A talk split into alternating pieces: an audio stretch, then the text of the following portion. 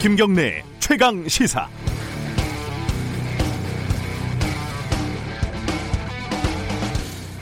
총선 날짜가 다가오니까요. 참 볼 꼴, 못 볼 꼴 다 보고 있습니다. 어떤 사건은 열불이 나기도 하지만 어이없고 황당하면서도 웃을 수밖에 없는 일도 벌어집니다. 물론 뒷맛이 그리 깔끔하지는 않지만요. 여러분들은 어떤 일이 가장 황당하셨는지요? 마음을 여시고 한번 선택을 해보시기 바라겠습니다. 제가 불러드릴게요. 1번. 전 국민에게 1억 원, 그것도 일시금으로, 결혼하면 또 1억 원, 결혼 안 하면 연애수당 매월 20만 원, 목표 의석 151석, 이른바 본자 허경영 씨의 밑도 끝도 없는 억소리 나는 공약. 2번 본인을 컷오프 시킨 미래통합당 행사에 역시 밑도 끝도 없이 나타나서 붉은 옷을 입고 나타나서 지지를 호소하면서 울먹인 다 종교인 이은재 한국경제당 대표. 김종인 통합당 위원장 반응은 왜 왔는지 모르겠다 이거였죠. 3번 도대체 뭐가 닮았는지는 모르겠지만은 웹툰 드라마 이태원 클라스 주인공 박세로이를 패러디해서 만든 홍준표 후보의 모모한 캐릭터 홍세로이 이렇게나 닮았는데 홍세로이일 수밖에라고 포스터에 호기롭게 표기돼 있었지만은 논란이 커지니까 바로 폐기를 했습니다.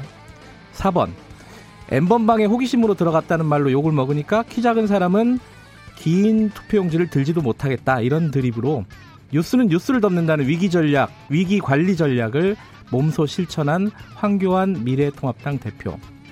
이에 대한 황 대표의 반응은 적당히 해라. 이후 같은 당에서 벌어진 일은 3, 40대는 논리가 없고 무지하다는 세대 비하 발언이었고요.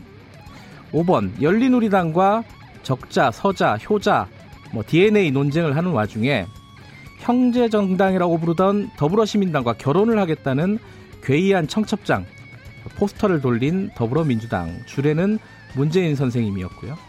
이에 대해서 더불어민주군과 더불어시민양은 어, 성이 같은 남매 아니냐 이런 반응도 나오고 있고요. 6번, 7번, 8번, 9번 아직 많이 남아 있는데 리스트가 비례정당 투표용지처럼 너무 길 것 같아서 수능 트렌드에 맞춰서 여기까지 5번까지만 하겠습니다. 적고 보니까 저도 그런 생각이 듭니다. 이게 제 의식의 흐름인데 점층법일까요? 정감법, 점강법일까요? 어쨌든 마지막 멘트는 황 대표의 말이 잘 어울릴 것 같습니다. 적당히들 하시죠. 4월 8일 수요일 김경래 최강 시사 시작합니다.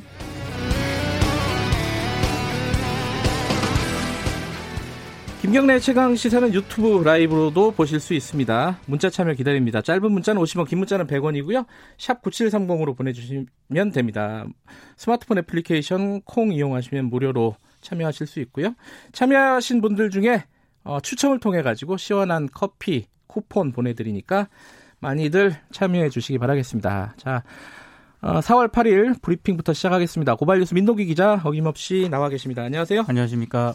코로나 소식 중에 어제 조금 어 뭐랄까요 특이한 소식이 있었어요. 연예인이 확정이 확진이 됐고 그 연예인으로부터 어 유흥업소 종사자가 또 이어서 감염이 됐다 이런 소식이 있었죠. 네, 서울 강남 대형 유흥주점 종업원들이 코로나19 확진 판정을 받았는데요. 네. 근데 이게 좀 뒤늦게 드러났습니다. 이게 왜냐하면 이곳에서 일하던 그 30대 여성이 아, 사실을 제대로 얘기를 하지 않았기 때문인데요. 네. 지난달 28일부터 지난 2일 확진 판정 때까지 집에만 있었다라고 진술을 했는데 네. 확인을 해보니까 이 증상이 나타나기 이틀 전인 지난달 27일 해당 업소에 출근을 해서 9시간 동안 근무를 했다고 합니다. 이때 한 100여 명하고 마주친 것으로 파악이 되는데요. 예.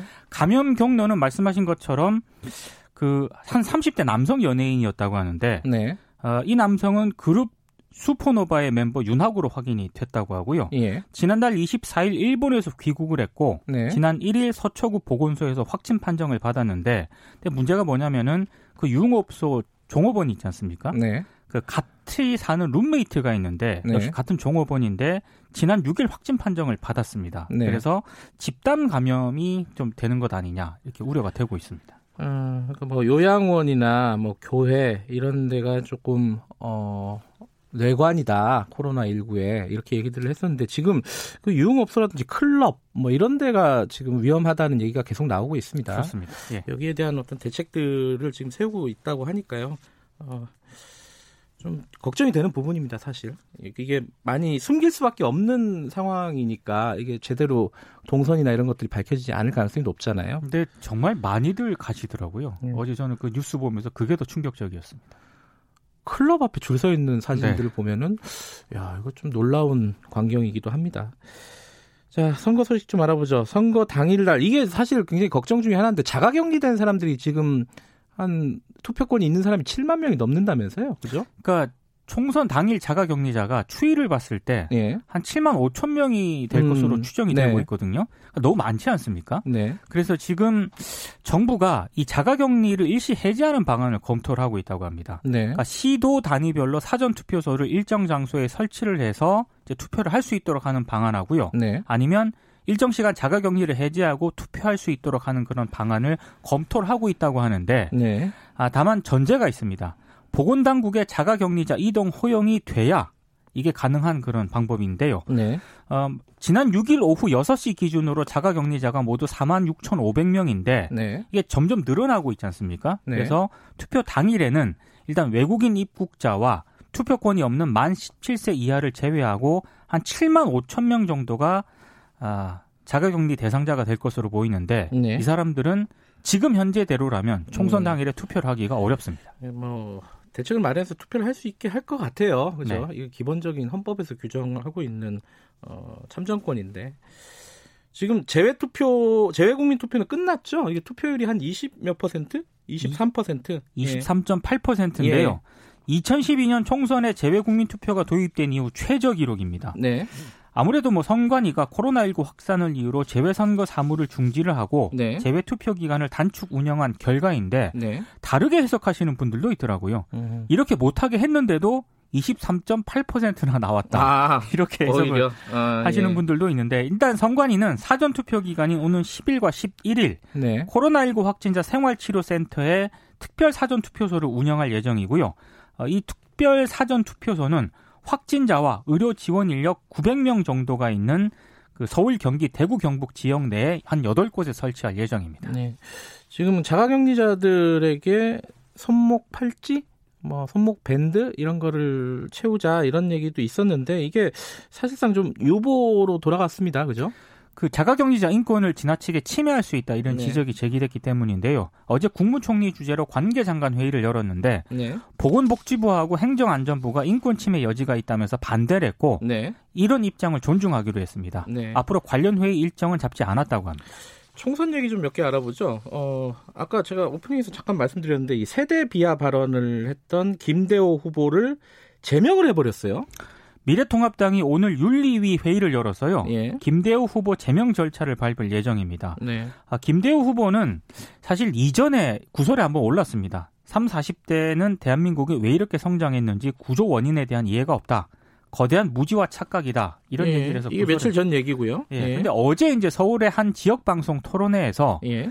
장애인 체육 시설 건립에 대해서 질문이 들어왔고 여기에 답을 했거든요. 장애인은 다양하다. 1급, 2급, 3급. 나이가 들면 다 장애인이 된다. 이렇게 얘기를 했고 모든 시설은 다목적 시설이 돼야 한다. 그리고 장애인과 비장애인이 같이 사용하는 시설이 돼야 한다. 이렇게 얘기를 했는데 전체적으로 보면 보편적 체육 시설의 필요성을 언급하는 취지이긴 한데요. 맞아요. 예. 노인 비하로 읽힐 수 있는 대목이 분명히 선거 있습니다. 선거 때라서 당에서 굉장히 민감하게 생각하고 있는 거죠. 네. 이런 그 결정 후보 제명 선거 도중에 그것도 어 이건 굉장히 이례적인 거 아닙니까? 3, 40대 비하 발언도 아직 여파가 가라앉지 않았는데 네. 노인 비하 발언까지 나오니까 이제 좀 차단을 한 것으로 보이는데요. 네. 근데 김대호 후보는 제명 소식에 노인 폄하는커녕 노인 공경 발언이다. 악의적인 편집에 결연히 맞서 싸우겠다라고 아, 주장을 했고 반발하고 있군요. 네, 네. 당 지도부의 제명 결정에 대해서도 여기서 물러난다면 미래통합당이 뭐가 되겠느냐? 말 실수가 있었다면 나이가 들면 다 장애인이 된다가 아니라 될 수도 있다라고 표현을 안 한 것이다라면서 반발을 음. 하고 있습니다.